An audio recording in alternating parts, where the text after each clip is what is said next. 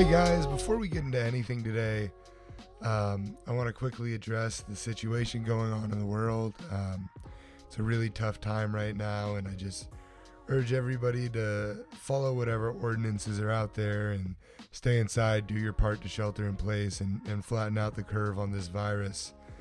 Um, that said, staying at home, a lot of time on your hands, don't necessarily know what to do. Well, hopefully, I can help you out with that one. Um, I have five more episodes of So Stignacious for you guys, and I'm releasing them daily for five days straight starting today. Um, and there is a special reason I'm starting today and with this episode. It is Bobby Thompson's birthday uh, today. So, this interview today is with Bobby Thompson. Bobby is the director of student athlete development at Cal. Bobby's amazing. Everybody goes to him for you know whatever we need. Um, I, I use Bobby a ton when I was writing my business school application. I use him when I need help with my resume or have interest in in any sort of job or something I don't know how to do. And it only seemed natural that I talked to him for this because you know he does such a great job helping and inspiring all the 850 student athletes at Cal. Um, so without further ado, uh, I can't wait for you guys to hear this interview. Bobby's really well read and and really into quotes, um, and all that's gonna come through for you guys. So uh, happy birthday, Bobby!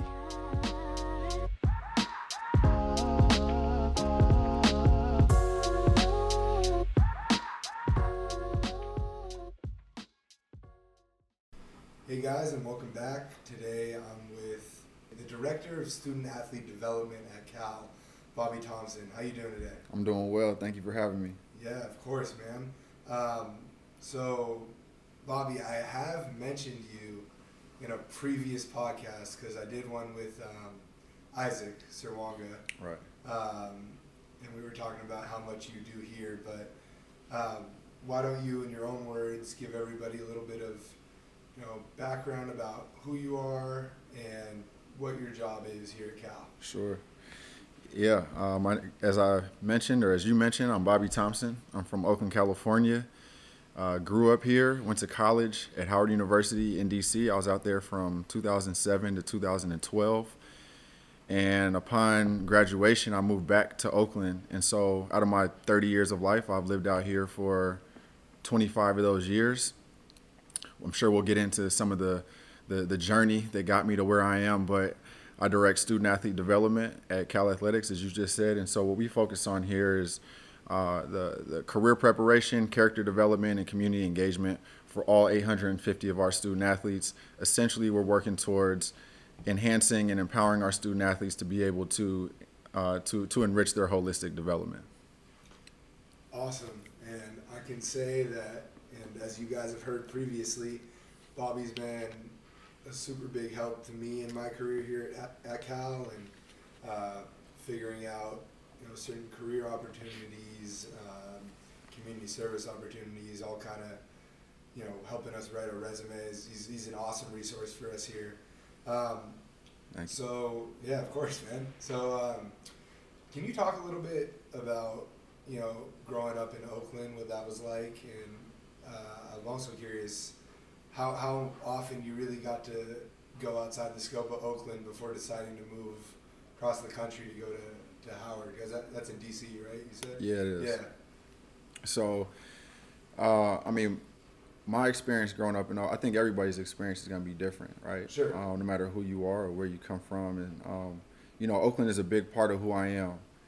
It's, uh, you know, I, probably more. The first thing that comes out is is the word diversity, right? And and not just any one type of diversity, but uh, whether racial, whether sexual orientation, whether um, um, cultures and cuisines and religions. It was, you know, I was exposed to different my whole life, Yeah. right? And um, also, you know, starting organized sports at four years old. I was a soccer player that that young, and so you know, having teammates of different backgrounds and whatnot. Um, I mean, it was it was it was just a phenomenal experience growing up in that type of way.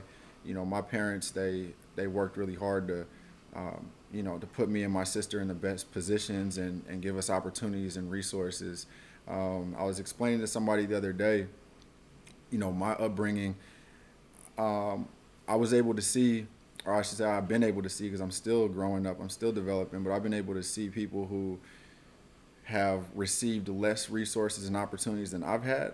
And I've also been able to see people who have received more resources and opportunities than what I've had. And so being um, somewhere in that continuum, you know, in the middle, um, has definitely shaped who I am. And, and is a big part of why I'm so passionate about giving back um, and, and trying to share what I know and share what I have and share what I have access to and exposure to.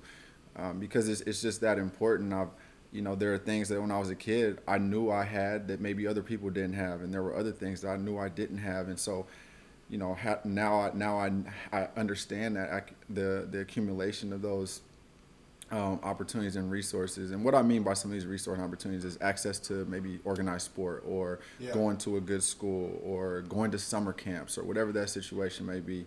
And so, you know, trying to bottle all that up and, and give it back now. Um, and, and, you know, another, I, I, guess you could say resource or opportunity is my parents made sure my sister, she's a couple years older than me, made sure that we were well traveled. Mm-hmm. And so, I, you know, I'd been out of the country, maybe to Mexico, uh, several times growing up as a kid, or Hawaii, even at a time when I didn't remember that. But still, it was it was, it was putting me in different environments, and you know, um, I think it'd be foolish to not count those as experiential moments that uh, that ground have grounded who I am and and you know who I'm continuing to become. And so Oakland being as diverse as it is of a city, I got a lot of culture while being here, but my parents also put me in environments that made sure I diversified that, you know, extracurricular um, and, and non athletic education uh, as well. Yeah. Um, and it's cool to hear you talk about all the diversity and, you know, being able to recognize people with more and people with less than you because in my experience growing up, because I'm from Marin County, which is one of the wealthier areas in, in the Bay Area. Um, and growing up, it's like you definitely don't know that. Like I didn't know I had it better than a whole lot of people. Mm-hmm. You know, mm-hmm. I, I had no idea, and like none of my friends had no idea. We were just little kids doing yeah. whatever life was, and then um, part partially. I mean, I'd say a lot coming to coming here to college and being on a team with people from all different backgrounds and being in Berkeley, which is one of the most diverse places, um, just like Oakland, like totally gave me a new perspective on that kind of stuff. And I remember sure. being back one time and we were driving, I was going to dinner with my family and maybe maybe some other guys that I'd gone to like school with and um, we were driving past the soccer field we used to play on when we were little kids, and like I was, we were just driving down the road, and this soccer field is literally situated like probably a hundred yards from the bay, like mm. sitting right next to the bay, mm. like the most beautiful thing. And it's like probably five or six at night. And the water is all sparkling behind it, and I was just like, I played like I played soccer here, like, like what the hell is going on? I mean, just like getting out more of the getting out and spending time with, with different kinds of people that I necessarily grew up with mm-hmm. gave me that similar sort of thing you're talking about there. Um, being able to recognize what you have, and it definitely gives you a different appreciation and different view of people and where they come from. For um, sure. So, if you can take me back for a second, Bobby Thompson in college, what are your passions? Whew. So, architecture was one. Yeah. That's one reason you and I, I, I, one reason I feel like I connected with you is when you were telling me about your design and architecture interests and passions that you that you developed uh, sure. uh, through childhood and, and, high school. But yeah, I started at Howard as an architecture major.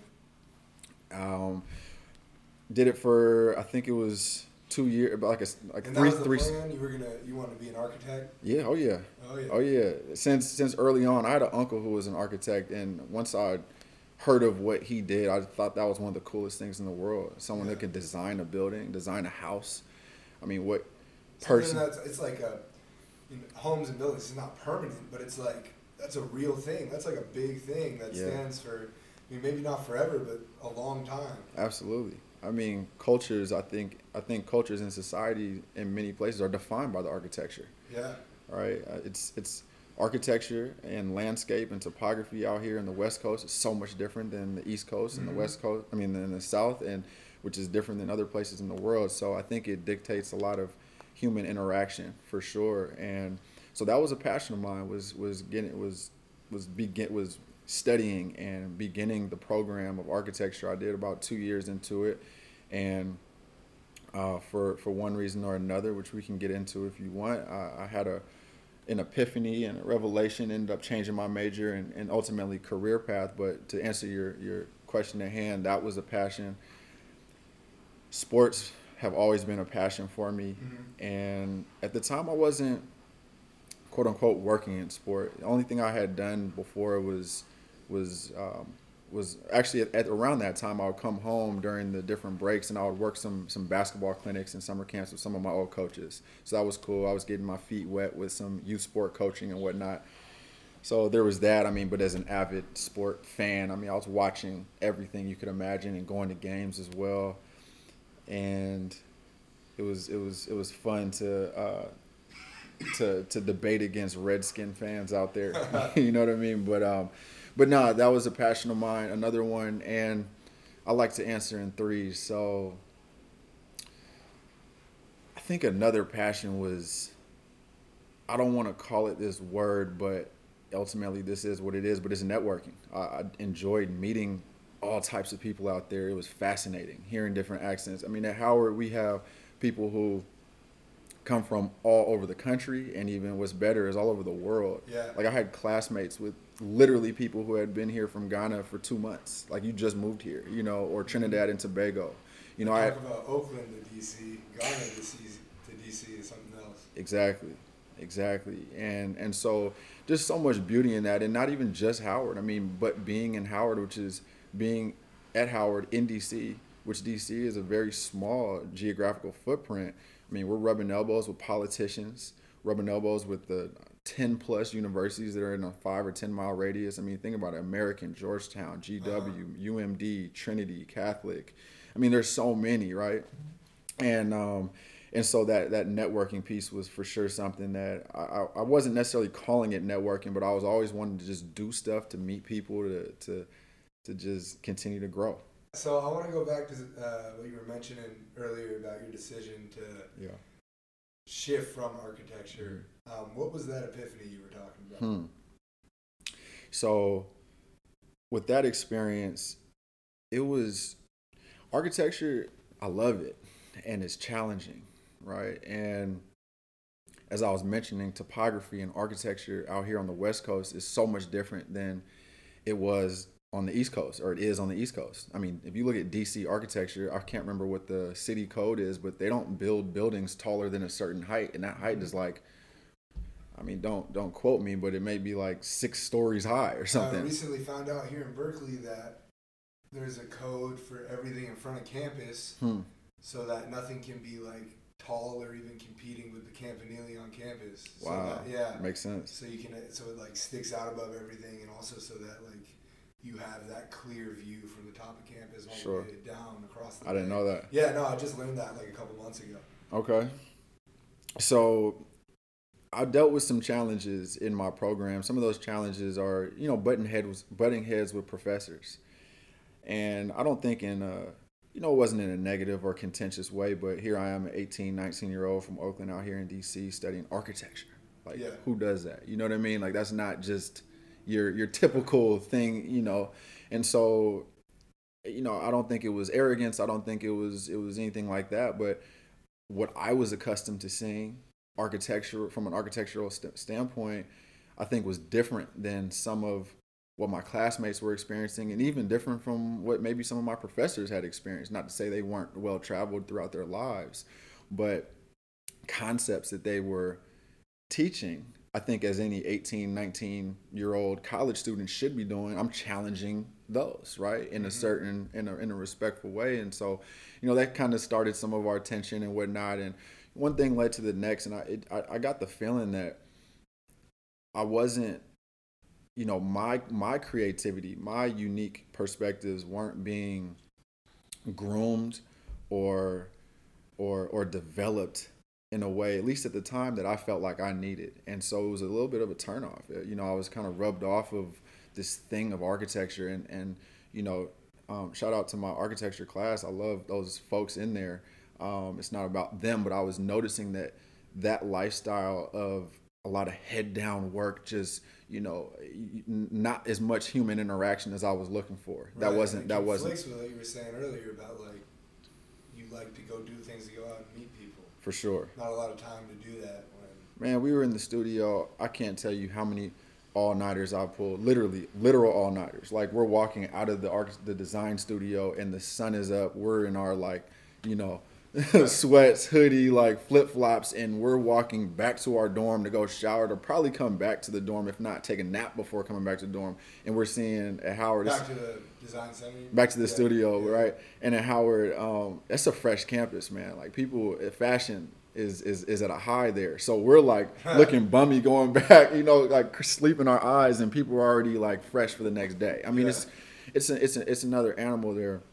and I respected that grind so much. I you know that's I, I love grind opportunities and experiences, but it was you know it was one of those where, um, you know, I ultimately just started thinking, what what is it? What is it that I want in life? Where do I want to go from here? Do I want to continue doing architecture for the rest of my life? Type of thing, right? And ultimately, I remember exactly where I was sitting on my sitting on my bed in my dorm, and um, and and literally had an epiphany, clear as day, where I was asking myself. I don't remember if I said it, asked it out loud, but I remember asking myself, what could I see myself doing for the rest of my life, and like daily and enjoying and the environment that popped up in my mind was sport it was being in an arena being in a stadium being in and around these types of facilities which is funny because the architectural standpoint but also the people right yeah um, athletes um, people you know just that whole community of people who are athletes or who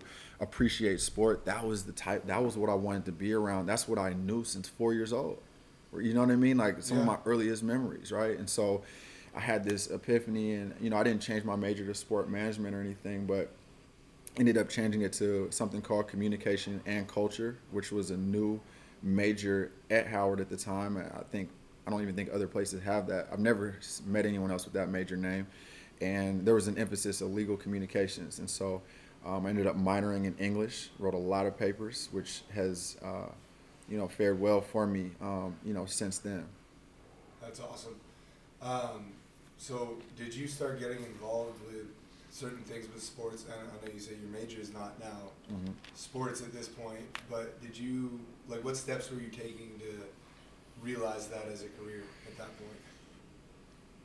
So I took one class that I remember was available to me. It was, uh, it was sport law. Mm-hmm. While at Howard, I, I took that class and it was crazy. I mentioned that my dad went to law school.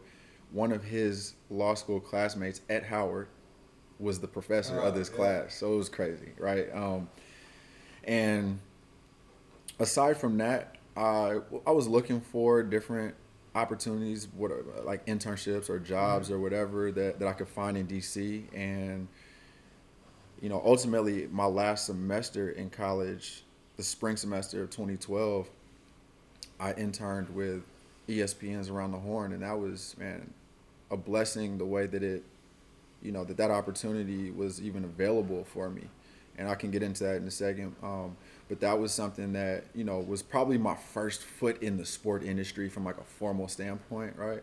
Yeah. But even before that, I remember this. Me and my, one of my roommates were driving around uh, DC. I forget where we were going and you know, there's a bunch of middle schools, elementary schools throughout the city near where Howard is located, and we remember we were passing some fields, like a soccer field here and a little baseball field there at some other schools, and I remember thinking, let's go coach at one of these schools, right? Yeah. And and so we started thinking about it and talking about it and kind of speaking it into fruition. Ultimately, we ended up not having a coaching opportunity, but there was something there that I remember I and he, the two of us, we were we were ready to create a coaching or even athletic director opportunity position for us at some middle school in DC just cuz like who were we to think we could do that, right? Yeah, I mean seriously, but it was you know, that's a big part of um, a big part of who I am as a young professional is is interested and passionate about creating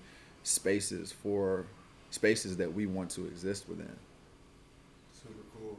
Um, so what? So you you have this realization, and you end up getting the internship at Around the Horn. Yeah. Uh, just briefly, what was that like, and what about it did you love so much that you know made you want to continue down the path? Yeah.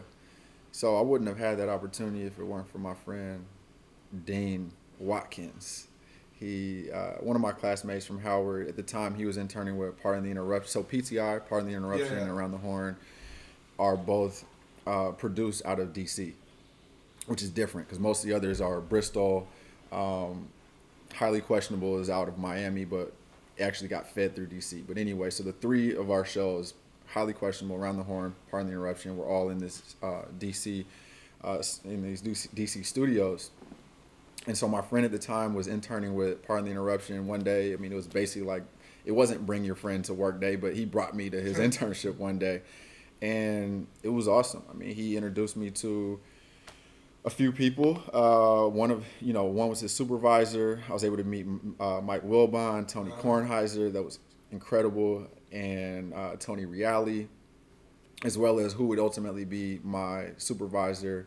Um, at um, at Around the Horn with somebody else who he introduced me to, and so we, um, I mean, that was just the power of just networking, you know, Yeah. and just being, you know, I don't believe in luck. I tell anyone who knows me probably knows that. I, I just believe things happen for a reason, as when and how they should, and it was, you know, right place, right time, right energy, right everything, and it worked Sure. itself out. And long story short, I had an opportunity to intern at Around the Horn, like a show that I watch every day. I mean, this is crazy. Like my my my seat, my desk was closer to Tony Reali than me and you were sitting right now.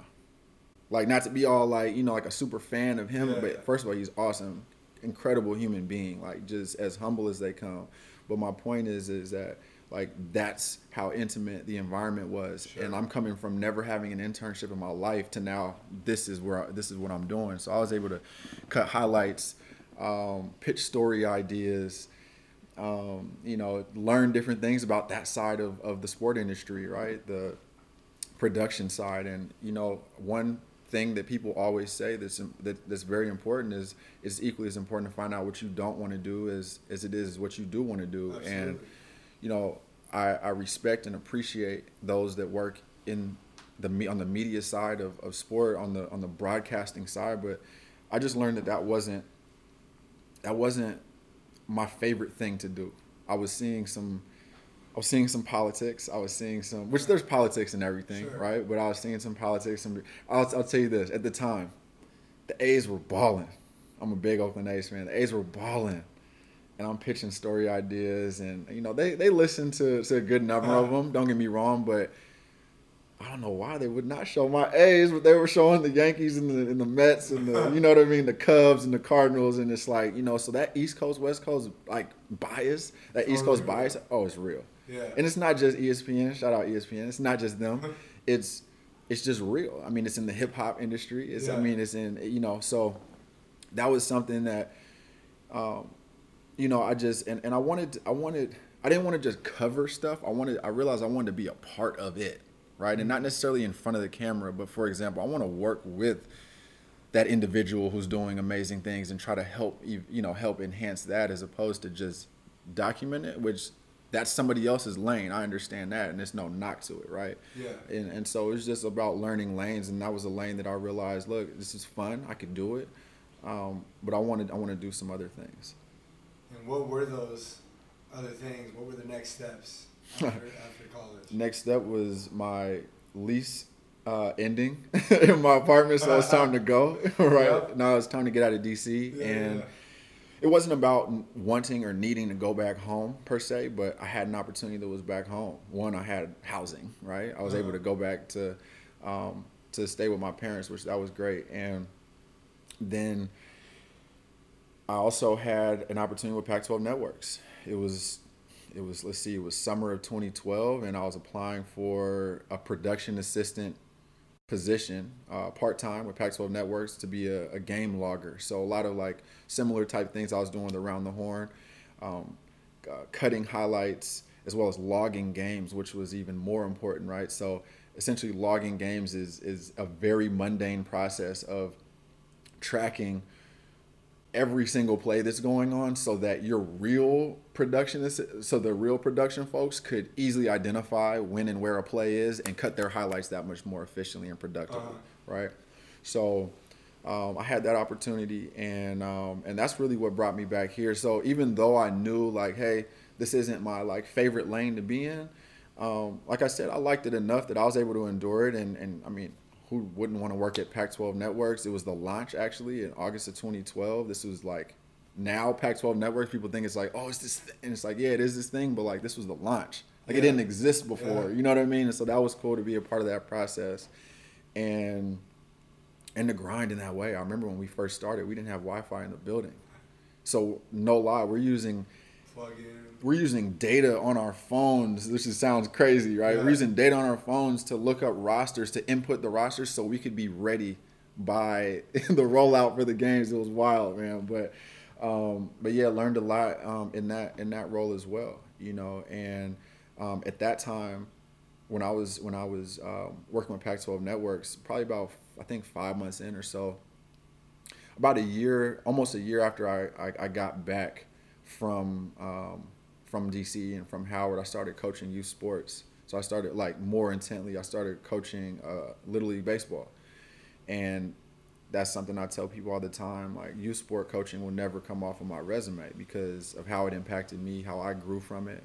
what I learned about interpersonal communication and, and relationship development and mm-hmm. cultivation. And so, so I'm working at Pac-12 at that time, but I'm also getting my feet wet, like very wet in this in this youth sport coaching and and building these relationships with these young people like 11 and 12 year olds you know what i mean and, yeah. and one of my best friends was my assistant coach and so we had a ball doing that man it was one of the most uh, transformational you know work experiences if, if that's what it needs to be called of my life i'd also want to get into what happens a little bit after that yeah. um, you had a brief or you know you had a stint in grad school yep. so why do you in the first place decide you wanted to go to?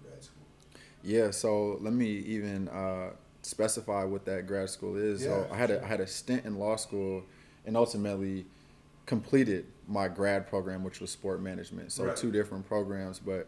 Um, so this was at the time when I was at Pac-12 Networks. I was coaching, and I started applying for law schools, and ultimately got into uh, USF School of Law, University of San Francisco went through that program, or I should say, began that program. And after my first year, unfortunately, I was academically disqualified for having like a, like a hundredth of a decimal away from the, the GPA requirement that I needed to matriculate onto my 2L year.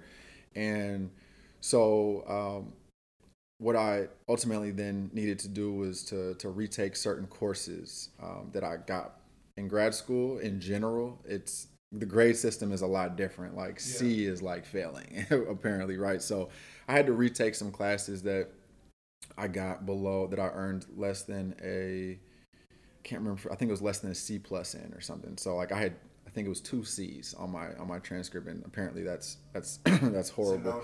That's a no no. So I uh, retook a few of these classes, did better in two of the three uh, improved my grade to the B range in those in two of the three, and then in one of them, uh, maintained a C in it. And so they were like, okay, that's your second basically strike, but that's it. So remained academically disqualified, wasn't able to get back into the school, right?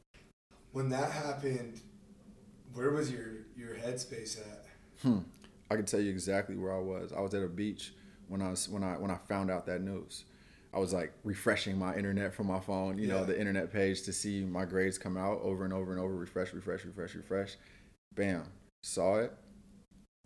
And I was literally I was I was working at this like this very part-time job. It was a it was it was a beach soccer tournament is uh, ultimately what we were putting together, and I was like on this operations staff, so doing a little bit of everything, right? Sure. We had just set up all these fields at uh, it was at Santa Cruz Beach Boardwalk, all these field, all these soccer fields in the sand, and have my phone in front of my face, and I see the grades, and I see I didn't make the cut, and I'm looking out into the ocean, and I'm telling you, hindsight, probably about two years ago, made sense of this time period for me, and I, I'm I'm becoming convinced that you just you know the power of water and how therapeutic it is. Mm-hmm. I think it really calmed me in that moment. I didn't have any outbursts. I wasn't angry. I wasn't sad. I wasn't dejected. I, you, like none of those types of emotions. I didn't feel those. It was this sense of clarity. It was like, it was acceptance, right? It was, um, I was, I was, I was in a place where my mind was ready to pivot. That's really where I was. Was, okay, this happened. It's time to pivot. What's next? Yeah. and I didn't figure out what was next, like in that very specific moment. I mean, I had some ideas, uh, you know, um, I had some ideas leading even up to that day. Like, it's not like I thought I was gonna get back in. You know, I knew there was like, okay, that test was kind of hard that I just took, Yeah. right? You know, and so, um, you know, I'm always thinking of ideas and, and, and plan A through Z. But point being is that it was just so clear, and it was like, okay, we're gonna get through this. Like that's that's really how I just remember feeling that and you know, here I am at the beach. It's a beautiful day. I'm looking at waves come in. I'm, I have a job that I'm doing where I'm, I was actually getting paid pretty well, like per hour, right? I mean, it was like, I mean, I'm 20, what, at the time, I don't know, 24 years old, 25 years old. Like, I, I'm good. That's how I felt. It was just like, okay, it's just time to figure out what the next move is. What's the Sure. next play? And how did that play out? Like, what did it eventually end up being? So within, I think it was probably about six months from then, because that was sometime in the summer and of, of 2015, and so um, about six months later, I started in the USF Sport Management Master's Program, which was same USF, literally right across the street, a stone's throw away. I had been already cultivating relationships with some of the faculty and, and professors who were over there in that program. While I was even in the law school, I'd collaborated even on a couple of projects when I was there. But I shouldn't say but. And so at that point, I had already had sport management on my mind. And I told you I wanted to get into this inter well, I didn't say this, but the intersection of sport, business, sport and business, right? Mm-hmm. And law. And so that's where I was going with this law thing. And so I was already building those relationships with people over there.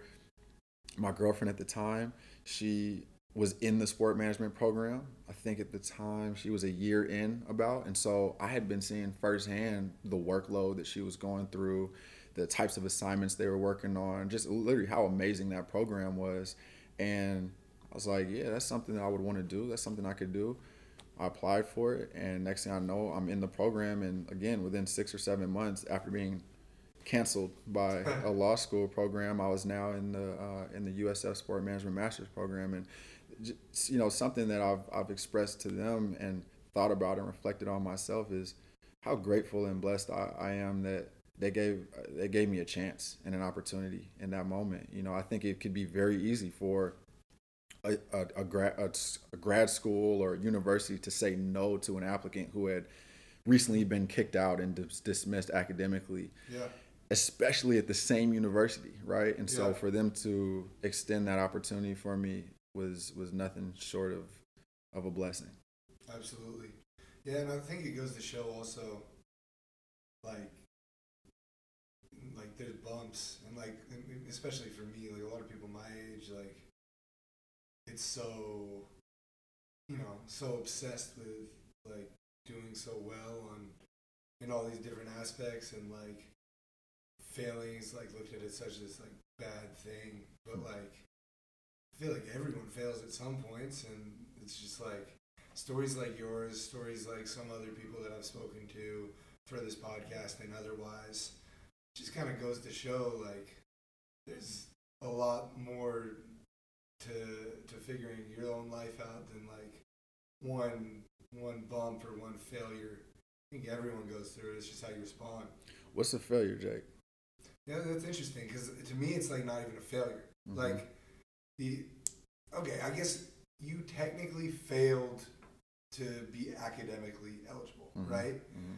but like I think it's choosing to view it as like the traditional sense of a failure is where failure is actually realized. Mhm.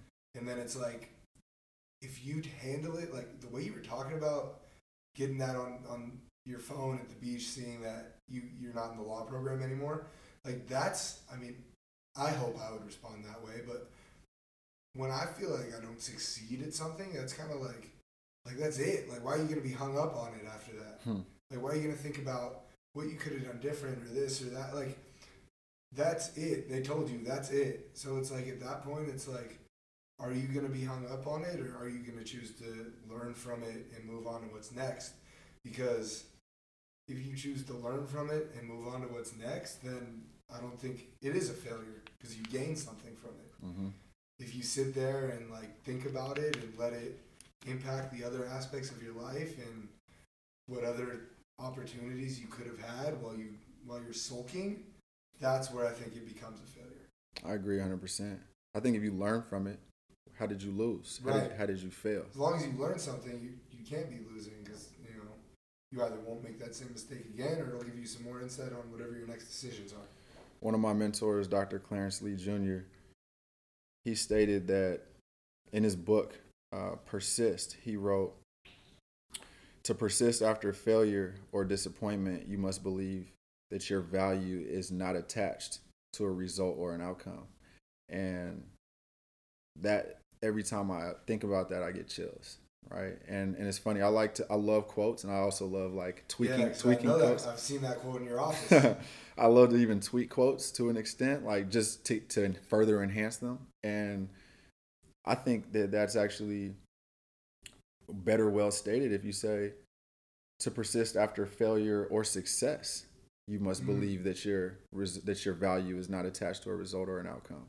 It's it's that concept of not getting too high on the highs or too low on the lows. Right. Like if you win a game, is that who you like? Oh, now you're you know, or if you yeah, what does that say about the rest of all the other games? it Nothing. can't it can't just go one way Yeah. and we got to be fair with ourselves and, and check ourselves like we can have all the quotes we want that are motivational but to Yeah, and this but- isn't knocking you dr lee but you know it's it's it's not just about a failure not defining you but a win doesn't define you either. They're Mhm. both part of the journey. Yeah, you know and so that's something that i've really just adopted into into like the fibers of my body and my existence you know and and so now i think you're spot on with this failure thing and and it's you know setback is another word that people will use and think about what it okay set back. so you're being set back by something but did me getting kicked out of a law school or did such and such happening to whatever person did it set you back if you learned from it and maybe in like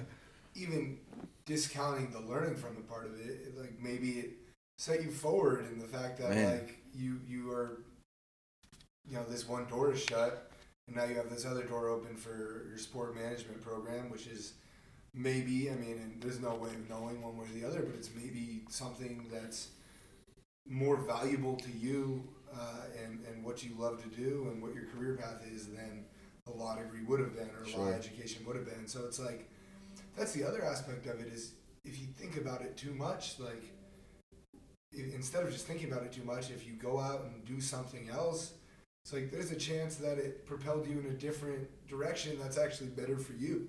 I wouldn't be right here if I didn't kick that, get, get kicked out of law school. I wouldn't.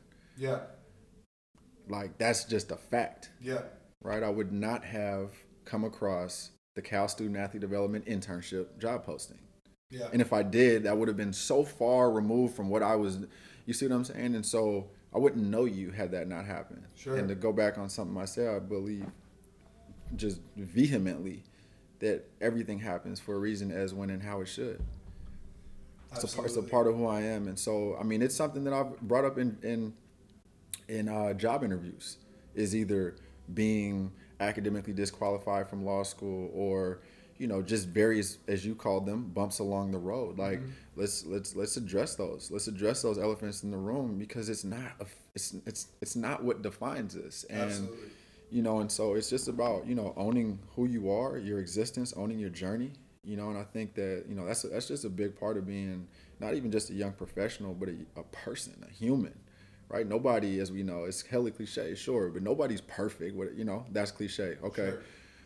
but it's so okay. If nobody's perfect, then and, and you can go to Dr. Lee for this. You can go to um, uh, some other author. It'll come to me. But essentially, it's you know strive to impact, not to impress. John C. Maxwell is the other author that that wrote this. But the importance of striving to impact people, but not striving to impress people. You're going to impress people with all your accolades and achievements and accomplishments and successes. Like, oh wow, like you went to grad school. You you know, sure but strive to impact people. You impact people with the struggles and the challenges and overcoming those and persevering and and so it's just a different way to think about it. And um, you know this is i mean as you can see i get passionate about this kind of stuff. Yeah.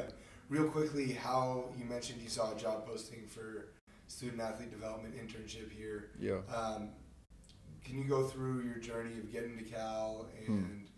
how you stumbled into a full-time position? Yeah, uh, you asked about my journey to get to Cal, and I tell people this, and people think I'm joking, but you know, it started on April 3rd, 1989.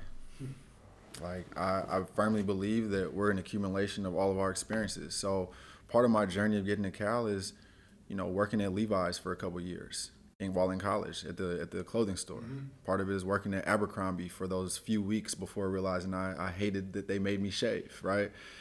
Um, part of my journey is is coaching youth sports. Part of my journey is is ESPN around the horn. Part of my journey is the beach soccer tournament that I was working at. Part of my journey getting to Cal was getting academically disqualified from USF law. Like I say these things so this is it's just real. Yeah. Right? And and so I don't mean to undermine your question, but that you know, what made me qualified for that internship position is the 20 whatever years of my life that I had lived up in and who I've become, right? And so I mean, yes, okay, that's the way I'm gonna answer that. That's the real way. And then to answer your question, I'll say, you know, a couple of the opportunities that I had leading up to it, some things that made me qualified, yeah. if you will, were being a youth sports coach. I firmly believe that. Um, you know, it's all you know, professional development and career pursuit is all about leveraging your transferable skills. Not all about, but a big part of it is leveraging your transferable skills.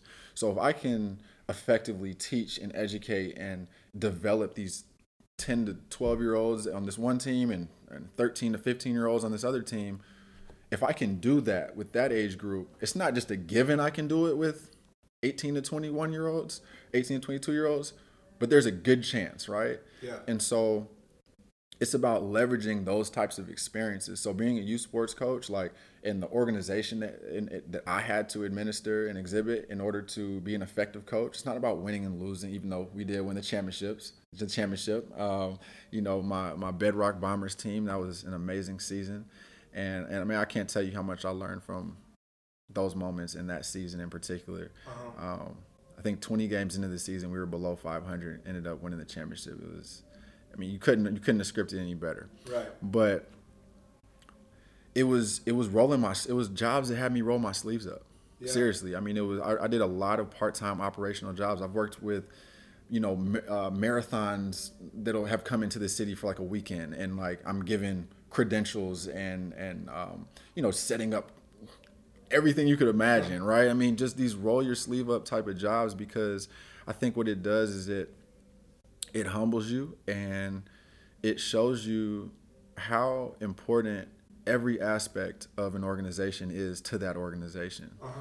right? Some i mean we're going to look at some some tasks as being more glamorous more sexy than others and, and we're going to look at other tasks as being we already know what kind of work people call it. Blank work is all i'll say. And you know i tell student athletes almost daily here to let's shift our perspective for thinking of it, thinking of those tasks in that way. Yeah. right because there's a purpose for it there's a purpose for everything you're doing and it's about it's, it's your it's your responsibility to figure out what is the purpose what is the value that's being provided by me doing x y or z task if even if it's that i passed out 1700 credentials for this marathon like you know i'm giving out 1700 credentials for people who are working to make this marathon happen. Yeah. Like right? You know what I'm saying? We see we see or we think of a marathon and we're like, oh, there's thousands of people running and they're having a great time. And then you start thinking, okay, what had to go into that to make it happen? Okay, cool. Let's keep taking that layers and layers. There were 1,700 staffers to make that marathon happen. And for those people to do their jobs and get access into where they need to go, they needed credentials. Yeah. So here's me, little old me, like giving away. You see what I'm saying? And so it's, it's jobs like that that really shift your perspective and I think make you grateful for for for for work and for just what does it take for things to for for organizations to move you know and so you know again it was it was youth sport coaching it was um, it was these operational jobs i also had a job at right when I started my USF sport management program that um, was at USF athletics in their department. And so I knew nothing about golf at the time. Um, still don't know much about golf, but it was more so about the transferable skill of event planning. Yeah. And so I was I had an opportunity to coordinate a significant uh, donor and fundraiser event. And so, you know, gaining some some experience in college athletics, working with student athletes there, working with donors. I mean, it's like it's again, it's an accumulation of all these experiences and skills that then you're able to leverage when you then apply for an opportunity. And so, you know, by the time that I had applied, I had accrued, you know, I don't think I don't think on, you know, it'd be your traditional trajectory to get into student athlete development, but Sure. I mean, I don't I don't I don't try to go the traditional path.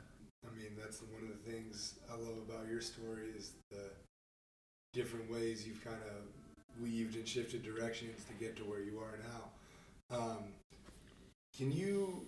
What's your favorite thing about your job right now? Mm.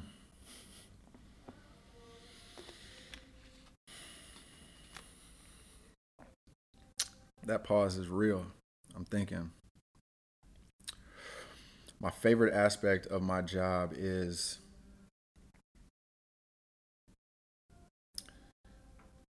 is serving others, is putting other people and other people's needs for a certain amount of hours in the day. It's which are a lot of hours in my job, but Yeah. it's for whatever amount of time per day, per week, per month. It's putting the needs of others before my own. And that sounds very Mother Teresa y or, you know, just the cliche, like, but no, it's real, all right? It's serving people who need and want to be served. Maybe people who don't even realize they need to be served. I Yeah. mean, we're talking about we're talking uh, we're talking about student athletes who are elite academically, elite athletically. And not to say you guys aren't elite in any other aspect of your life, but now we're taking a space where many student athletes, not just at Cal, not just D1, across the board, are kind of like a fish out of water in this space. It's like, wait, what? Professional development, being intentional about community service, all these different things, right? And so, you know, being able to tap into all of my experiences, many of which that I've shared today, tap into those experiences and, tr- and to try to provide perspective, right?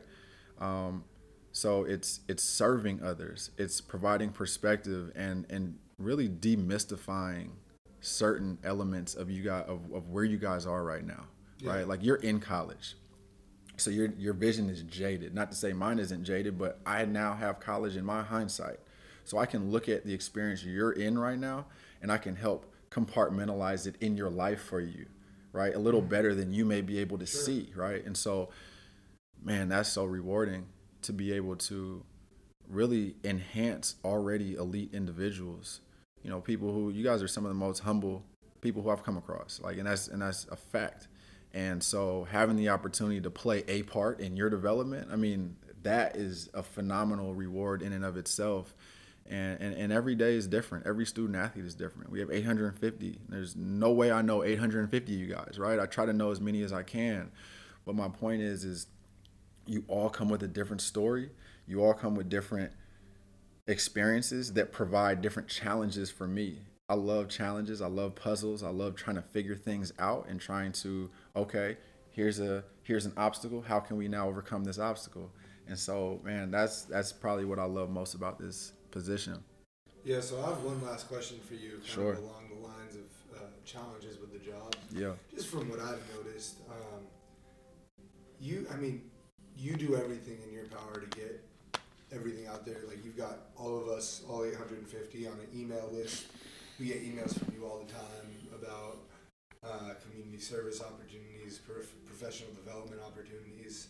And I can do better at that for sure. But I hear you. Yeah, no, Thank but you. you. I mean, you're doing, you're definitely doing your part to put yourself out there, and like, people know who you are at least from seeing your name in their email. You know what I mean? Yeah. Um, but one of the biggest challenges I think that your job has is actually getting student athletes to engage with the resources that you help provide and, and the Yes. resources here on campus.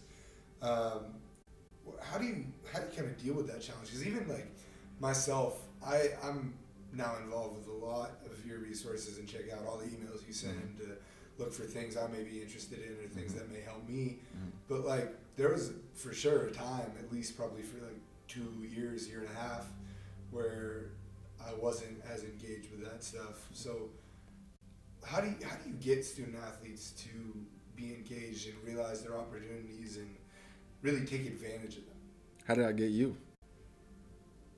Me was a little different. Well, me was me was another student athlete telling me uh, to come to one of the student athlete clubs we Sure. on campus. okay. So that was, you know, I was like realizing that I wasn't doing enough. Yeah. And, and I've talked about this before. It's like I, I was kind of at this point where like school felt pretty easy. Mm-hmm. Um, not easy, but like I was doing well in school. I was doing well in athletics. And I was kind of in an absence of challenges. Mm. So I was like looking around like everyone knows more people than me. How do I go meet more people? Mm. one of my friends, you know, was telling me about uh, GBAC, which is the Student Athlete Advisory Committee on campus. Um, so I went to a meeting there. I've gone to a bunch of meetings since. Some of those other athletes are involved in other stuff, and I followed them to their things and um, kind of got to know you through through all that. But that's how Yeah. I got involved. And you know, I try to do the same thing. I try Yeah. to tell all the young guys coming in who are interested in developing themselves Sure. to, to do all of those things. Sure, I got you. And and you know, I'm trying to get this fish to realize it can breathe out of water, Mm. right? And so it's it's gonna be it's gonna feel uncomfortable for you guys. It's gonna feel it's gonna feel foreign. It's gonna feel like it's gonna feel you're gonna feel desperate. You're gonna feel like I can't breathe. You know what I mean? Like you're Yeah. gonna feel these all these different things. And I'm trying to show you that you can, you know, and so how I think relentlessness, being unwavering with that, Yeah. understanding. I understand. I'm, I understand going into it. It's gonna be a challenge. I know that just because I say, "Hey, I'm putting on a resume workshop tonight. It's good for A, B, and C reasons. You should come. You don't have homework. You don't have practice. You don't have this. You you actually have a free time during that time. It's a. Per- I still understand that's not enough, right? Yeah. And so it's it's being relentless. It's being it's thinking outside the box and being innovative. How can I approach you if, if it's you, Jake? How can I approach you in various ways to finally strike that chord with you? hmm right? And and that is that is uh, a major challenge not just here at cal. That's uh, i talk to my industry colleagues all the time my counterparts at other schools and that's like student athlete engagement is like the highest thing. It's like a challenge for everybody right? And so Sure. it's nothing it's nothing unique to here. And so like i've been like i've said a few times you know i enjoy challenges i enjoy trying to figure things out and I would rely. I would, I would just keep falling back to those words, man. Is it's it's understanding it's going to take more than one time, probably, and also understanding that probably even fifty percent of this may go over your head, and not. I'm, that's, when I say go over your head, it's not in any condescending way. It's just Sure. we're now, like you said, you're you're at that age. You either think you know everything, or you think such and such this person is older than me and ah that's like old ways you know what It's i'm saying different it's different now Yeah. type of thing or it's i don't have to think about that until later in life type of thing and there's this one though i think this this is something that i you know i think i have going for me um, as one factor to connecting with you guys and and you know recruiting student athletes to get to different events is is my age i think that me being you know i guess that would be 12 to i should say I should say eight to twelve years older than student athletes, right? Most student athletes are 18 and 22. Just out of curiosity, what, what's I mean, for your colleagues who do similar stuff, are they older than you for the most part? I think I'm young. I'm on the younger side. Yeah. There are some some OGs in the game.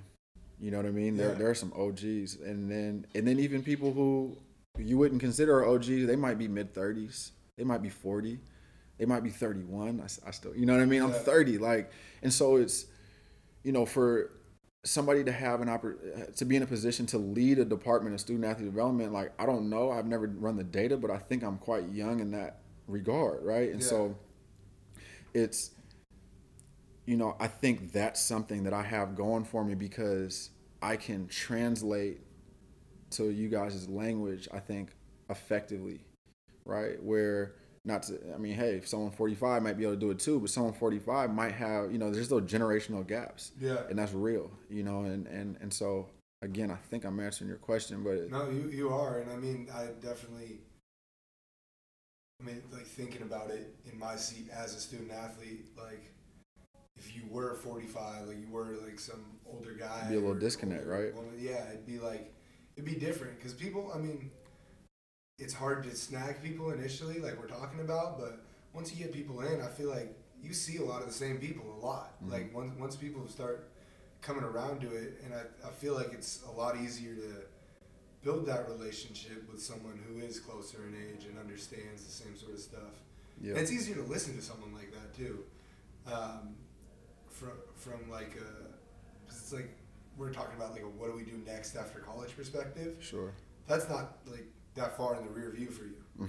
You know, I I'm, I'm in it. Yeah, like, like so it's like. I've had a full time job. I graduated from college in 2012. Yeah. It's 2019. I've had a full time job for three years. Yeah. That's it. Yeah. So I mean, that's what it's like.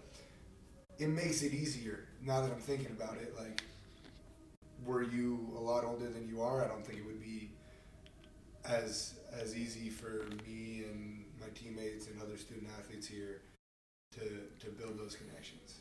Man, this this generational thing, like, and it's funny. It's older people who always talk about generational differences and gaps and stuff. But I just heard this phenomenal speaker. Can't remember his name right now, but I was at a conference and he spoke on the um, on on the reality of generational gaps. Before you get to that point, we're Go ahead. jump to the final three questions. It's all good. Let's do it. This is your answer to it. Okay. Um, to the first one. So, what's one thing that you've read, watched, or listened to lately Ooh. that inspired you and think people should check out? So I think I think that that, that could qualify. Man. But if it's if it's that and something else, still finish that point and give whatever else. I'll come back to the generational thing. I'll come back to okay. that. Um, I'll, I'll, answer this question. So just repeat the question again one more time. One thing that you've read, watched, or listened to lately that inspired mm. you and you think people should check out. Hmm. With that, so I about 18 months ago, I prioritized reading for leisure. So I have a ton of books on my mind that I want to say and share right now, but I'll, I'll, I'll play the game fair. One thing Chop Wood, Carry Water. It's the Chop name of Wood, Carry Water. It's the name of a book. Okay. It's it's part one of a two part series, if you will. There's a sequel to the book, which is called uh, Pound the Stone is the name of the the sequel. But Chop Wood, Carry Water uh, so I just kind of cheated and gave you two right there. Clever way. But it's uh, it's about it's about persistence and resilience and and um, essentially appreciating and loving the grind. Mm. Right. And so, I mean, literally in my phone right now, I could give you. I'm, I'm gonna read you a quote. Uh, I wrote down a lot of quotes that are that are in that book that really they're just really stuck with me as I said, I'm, I'm a quote person. And so, let's see, give me just a second. Here we go. You are more powerful than you'll ever realize. Act accordingly. That spoke volumes to me. It sounds basic, but that's all I'm gonna say. I, I guess I got to check it out to find out more. For sure. Um, but yeah, go ahead and finish that point about the, the generational gap. The generational gap. So he broke it down. The speaker broke it down. And this is crazy. I went to this conference in Orlando, And the day, it was either the day I was traveling or the same day, whatever it was, I was gonna miss a speaker here speaking to Cal athletic staff.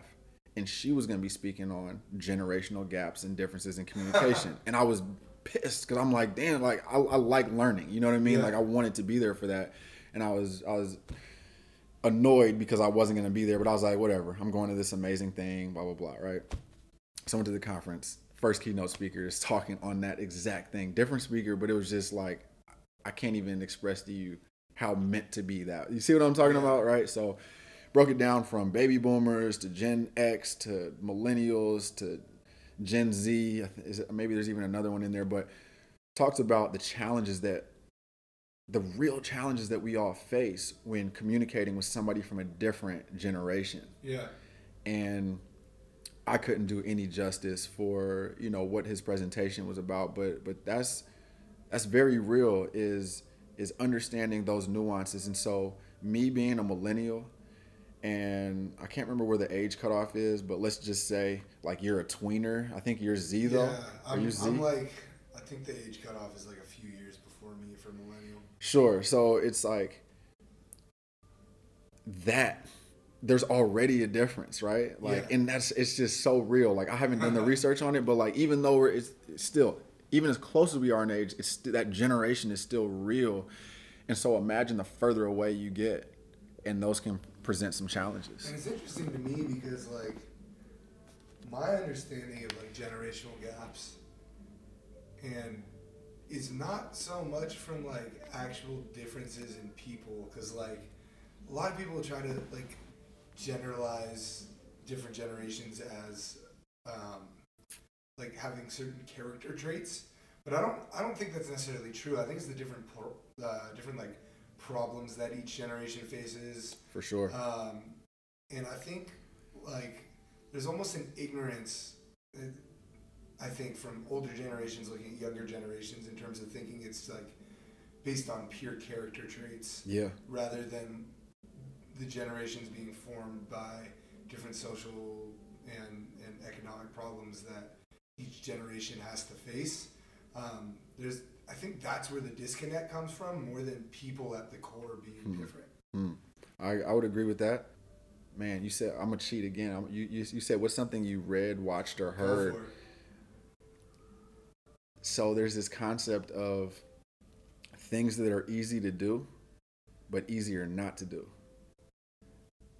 And that being that being being careful of of not falling victim to something being easier not to do because then it's stunting your greatness. You yeah, see what I'm saying? Like and, and, and so essentially fundamental work. It's easy to go out there if you're Kobe. It's easy to go put in that work, put in that footwork, get the shot, thousands of shots up, do the repetitions even without a basket. That's easy. That's easy to do. Yeah. But it's easier not to do that. Right. And so, do you have the discipline to to identify those things and to still do the things that are easier not to do? And that's typically what separates good from great, or even great from exceptional, or even exceptional from the best. Yeah. Or probably even the best from the goat right? Yeah. So, I mean, think about how many levels that is from good to the goat. That's crazy. But yeah. Yeah, that's. I mean, I, one of my favorite things about doing this podcast so far has just been like I feel like I learned so much from talking to so many different people. Um, just felt like I had to slip that in there before I moved on to the next question. But sure. Um, who or what was your biggest inspiration to figuring out what you were passionate about and acting on it? Mm.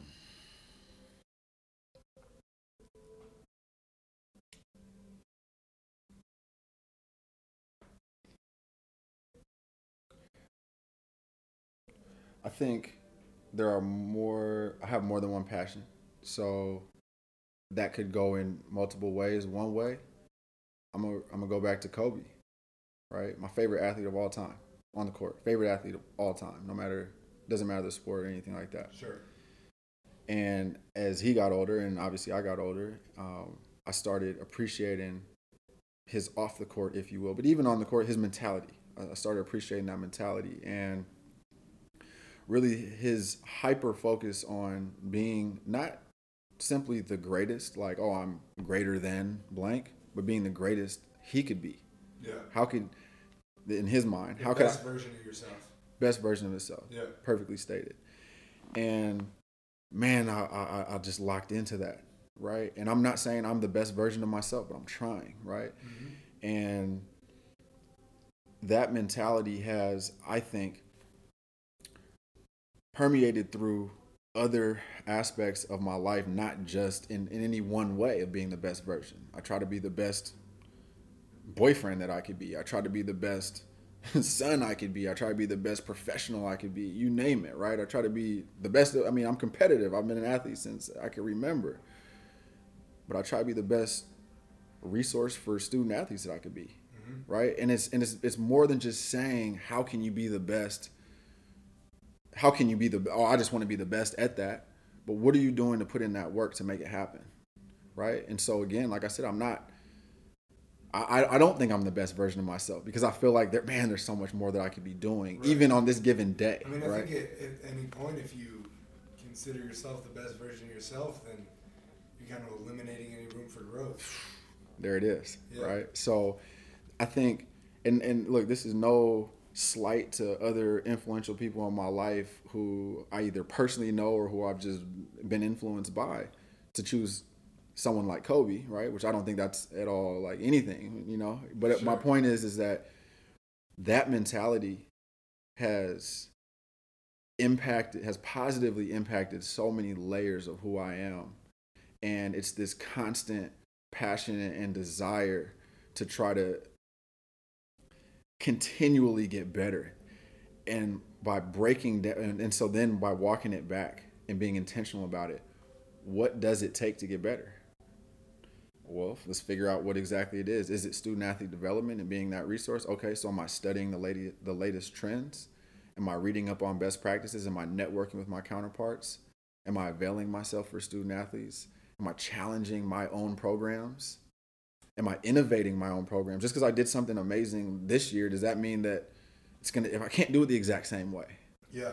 and so it's that it's that constant and that steady appetite to improve and so that's how i would answer that is is with kobe Last question I have for you: yeah What is your current goal? it's supposed to be that generic huh Yeah, it's yeah. You got to think.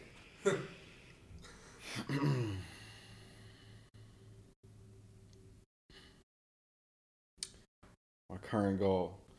So I like that question because it allows it's going to breed different responses from everybody.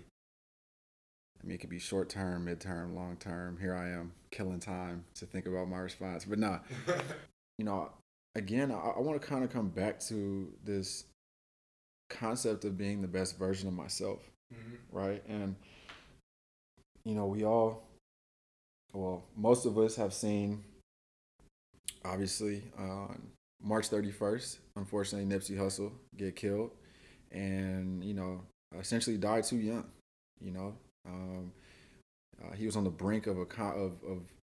I I mean, that's even an understatement because he was doing so many amazing things already, right? Yeah, and for people that don't know, um, Nipsey Hussle was a rapper from Los Angeles that recently was killed, and he was like super ingrained in the community down there and, and doing a ton to give back to the community. Yeah, for sure. And so, you know, I mean, I've I've been, I think, of myself as a conscious individual, an empathetic individual, a service minded. Like I, you know, it's it's ingrained in me. And since then, though, since his life was taken, um, you know, a few months ago, it's um, in whatever way I can do my part you know, and it's and I want to carry on the torch. You know what I mean? It's and and not necessarily just his torch. You know what I mean? But I think that a big part of what he was about is educating people in a way that, in one hand, is showing that anybody can make a positive impact and difference. Mhm. Right? It's it's you know just do it. Just just be intentional about what it is that you want to accomplish and and roll your sleeves up and make it happen.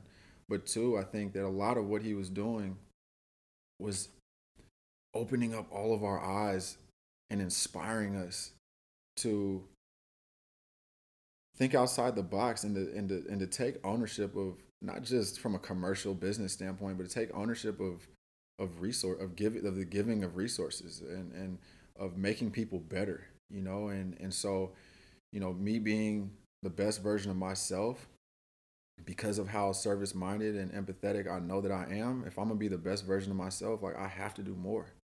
Like I have to. Right. Yeah. As much community service as I may facilitate for student athletes here, as much whatever, like I check myself often. Was the last time I did community service? Right. Um, was the last time that I, you know, just went out of my way to make somebody else's life a little bit easier, you know? Um, and and also just understanding, man, this you think what was it? Um, damn, I'm about to butcher this quote right now. Hopefully it'll come to me. But in a nutshell, I think that no matter who we are, we all have the position and the responsibility to. This isn't the quote, by the way, but we all have the responsibility to to to to do good and to give back. And because of the resources, I keep, I'm gonna come back to how I first started. The resources, the opportunities, the blessings, all that that I've received in my life, that I've pursued in my life, that I've earned in my life, all of that. What am I gonna do with it though? Right? Yeah. And to me, it's just very important to maybe not everybody has the platform or the ideation or whatever it is on a day-to-day basis to to create things that provide value for people. And i find myself often in a position where i feel it's my responsibility. You know one goal of mine here you go here's a goal is to have a nonprofit organization one day right? I want to have a nonprofit and i'm figuring out exactly you know how and, w- and what and who i want to benefit with that i have a pretty good sense and idea but the logistics, right? Yeah. That's a goal of mine, right? Like, how could I not, based on the things I've been blessed with, how could I not try to sure. harness that all and literally give it back, you know, um, in whatever form of, of resource, whether time, money, whatever. Look at Warren Buffett. I just heard that he's giving away, what is it? How many billions of dollars to, you know, in, in, in uh, philanthropy? you know, and so it, it's just at a point where I think we can all mature ourselves and realize, yes, we want to live long lives and we want to have the lifestyle that we want and, and all that, but it's, it's, it's about other people, man. If, if we all were to focus on improving the lives of other people, you know, I think that I think that we could really make some strides in the right direction. So, you know, those are a couple goals that I have right now. Awesome. Thanks so much for talking with me today, Bobby. I appreciate the opportunity to to contribute to this, and um, you know, I want to end on the note of saying one, I'm proud of you for taking the initiative to do something like this. This is this is hella cool. You know what I mean? This is something that whoever's recommended this to you is a great idea, right? And I think that it's going to open so many doors for you in so many different ways. That's first of all. And second of all, just want to share something that I knew I wanted to try to embed in this conversation at some point as I was thinking about this uh, today. And I think it's the importance of being creative mm. and no matter what you do. And I think that a lot of times we we we push the responsibility of creativity on so-called artists, right? Um, singers, actors, painters, sculptors, you yeah. name it, Des- architects, right? Um, but we don't realize that we can be creative as well. And I'm obviously taking myself out of that, like that type of type of artistic creativity, right? But it's, I think that when you realize any and everybody can be creative, and any and everybody can be a quote unquote artist in what they do, right? Take your craft to another level, be as creative in that as possible, be as innovative in that as possible. If you're an accountant, how can you innovate that industry? How can you be creative in what you do? I think if and when people do that, we'll start to see people enjoy their careers that much more. And I think that we'll, we're going to push the limits and the envelopes on every single thing that we do. And it's, it's really taking ownership of vocabulary, right? like creative has it doesn't only have to do with quote unquote art, right? Yeah. Um, architect does not only have to do with somebody who's designing houses or facilities, right? You can be the architect of an organization. And so I think once you grasp and take ownership of vocabulary in a creative way, I think that you can really start creating the opportunities and, and literally create the career that you want for yourself. And so, again, what you're doing right now, um, it reminds me of another quote from John C. Maxwell when you know what you want, but you can't find what you need, you must create what you need so you can get what you want. And it, that's that just again struck a chord with me, and that's what you're doing right now. I'm not saying you don't know what you want or you know what you want, but you can't find what you need. I'm not saying you can't find that, but create. You're creating what you need right now. You may not even realize how this is going to benefit you in the future. It doesn't even matter. I mean, it does matter, but it doesn't matter for you to concern yourself with that. Just keep keep balling with this, right? Keep grinding with this, keep getting better at this. And again, it's gonna open so many doors for you. And it's all because you decided to be to take initiative and to create.